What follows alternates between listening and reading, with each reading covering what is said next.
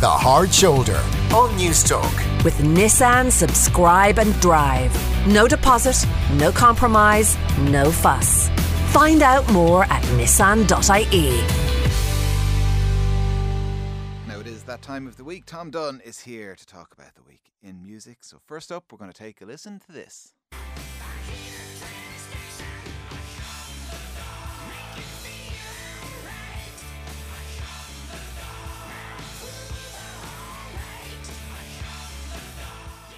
Yes, that of course was ACDC Shot in the Dark. It's brand new. There's going to be a whole new album to follow it. Tell us about it, Tom. Well, I think you have to go back to 2014 and you would say back then, was there ever going to be another ACDC album? And you would have said, no, there's not going to be another ACDC album because 2014, Malcolm Young, one of the founding members of the band, one of the main songwriters, was diagnosed with dementia and sadly passed away then in 2017. Uh, not long after his diagnosis, Brian Johnson, the singer with the band, had to retire due to hearing issues. He was told if he went on stage again, he'd never hear again, and he was replaced temporarily by Axl Rose at the time, which is controversial enough. The drummer, Phil Rudd, had legal issues. That's all we can say about them legal issues, and he had to go away. And then uh, the bass player, Cliff Williams, said, I've had enough of this. And when the tour came to an end, he said that was him finished. so you'd have to say at that point that, that was the end of ACDC, surely. ACDC are dead in the water, right? But then, lo and behold, um, surviving member Angus Young finds, well, knows about this crop of songs that were co written with Malcolm before his death and goes back to them. Brian Johnson's hearing issues are sorted due to the you know modern uh, miracles of technology. Phil Rudd manages to step away from his legal issues somehow. Um, and Cliff Williams says, "Well, if the rest of you are doing it, I'll do it." So they all reconvened in a studio in Vancouver last at the end of last year. The songs, as I said, were already written. I've written with Malcolm before his death, and they were brilliant songs. Largely because uh, some wonderful trivia here. I don't know if you know about it, but behind ACDC is their brother George Young, and he'd been in bands before. And in fact, he's the co-writer of a song called "Love Is in the Air." Do you know that song? Oh, Tom, no way, really? Honestly, yes. Um, so he'd had success. A very, it has to be said, a very ACDC like song, yeah. Yeah.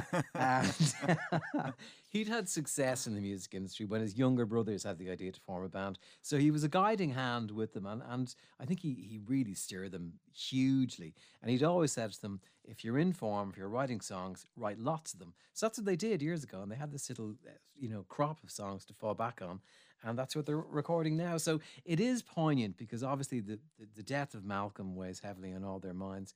So they've described it as being similar to Back in Black, and that was the album they recorded when their previous singer Bon Scott passed away all the way back in 1980.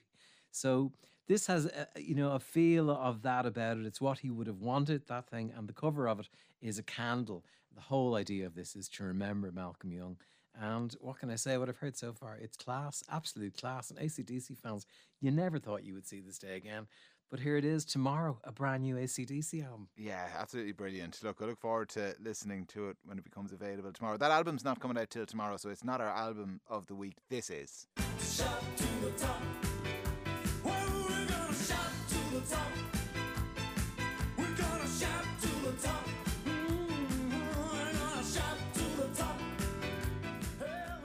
greats this week, Tom. That's great stuff. Um, you'll be too young to remember the Jam versus the Style Council Awards, Kieran. Uh, I, I am. I am too young. I'm afraid. Yeah, I'm afraid I was in the uh, I was in the trenches for them. I, I was fighting that war because I was one of those people who grew up with the Jam, and the Jam meant an awful lot to us. They were a punk rock band. They were one of the first punk rock bands to go on top of the Pops. They were on top of the pops, being introduced by all those smashy and nicey type of people who presented in those days. And for us, they were absolute. Paul, Paul Weller, in particular, were, were just legends. And then at the absolute peak of their success, he broke up the band and formed the Style Council. I'm trying to put this in perspective. It is it's as if Lemmy had joined Haircut 100. It was it was just you know it was it seemed like a bizarre act, and the band looked like they were more dressed up for going to the Oxford Regatta than, than being in a band. So for Jam fans, it was really hard to take. And I have to say, a lot of Jam fans didn't really give the Style Council a fair listen. And with this best of, you have to just step back from the war a little bit and say, God, the Style Council really were good, weren't they? They they had so many amazing songs. And the thing that's really hard to take for Jam fans is that Paul was having such wonderful fun with this band in a way he wasn't having with the Jam, and he has put together this best of. I don't know how he's managed to do it, but he's curated it in a way that just the joy just leaps off the record. And you know, after a long time now, we can stand back and peace reigns, and you can you can just say, God, the Style Council, they really were brilliant. Were they bit better than the Jam? Well, let's just not go there because that would be too emotional for a lot of people. Too oh, really? emotional. And so, what, what is this oh. album that's out?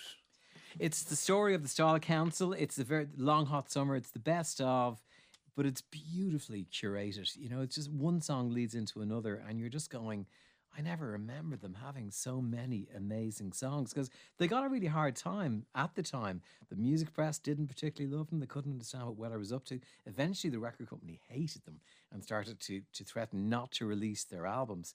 And he was, you know, having a dalliance with jazz, which is always a very worrying development in a young man. Oh God! And yeah, in '89, when when he when they broke up the band, the Style Council, he said, you know, people aren't going to appreciate how good this band was for a very long time to come. That time has come. We All can right. finally appreciate them. Today. He was right. The, they the, were a great band. The 12th of November 2020. Mark it down. Finally, he, after he Armistice been, Day. He has been proven right. He knew. Uh, so, look, that is the Style Council. Uh, that is the album of the week. Uh, gig of the week. Uh, there's a few gigs this week. Let's take a listen to this.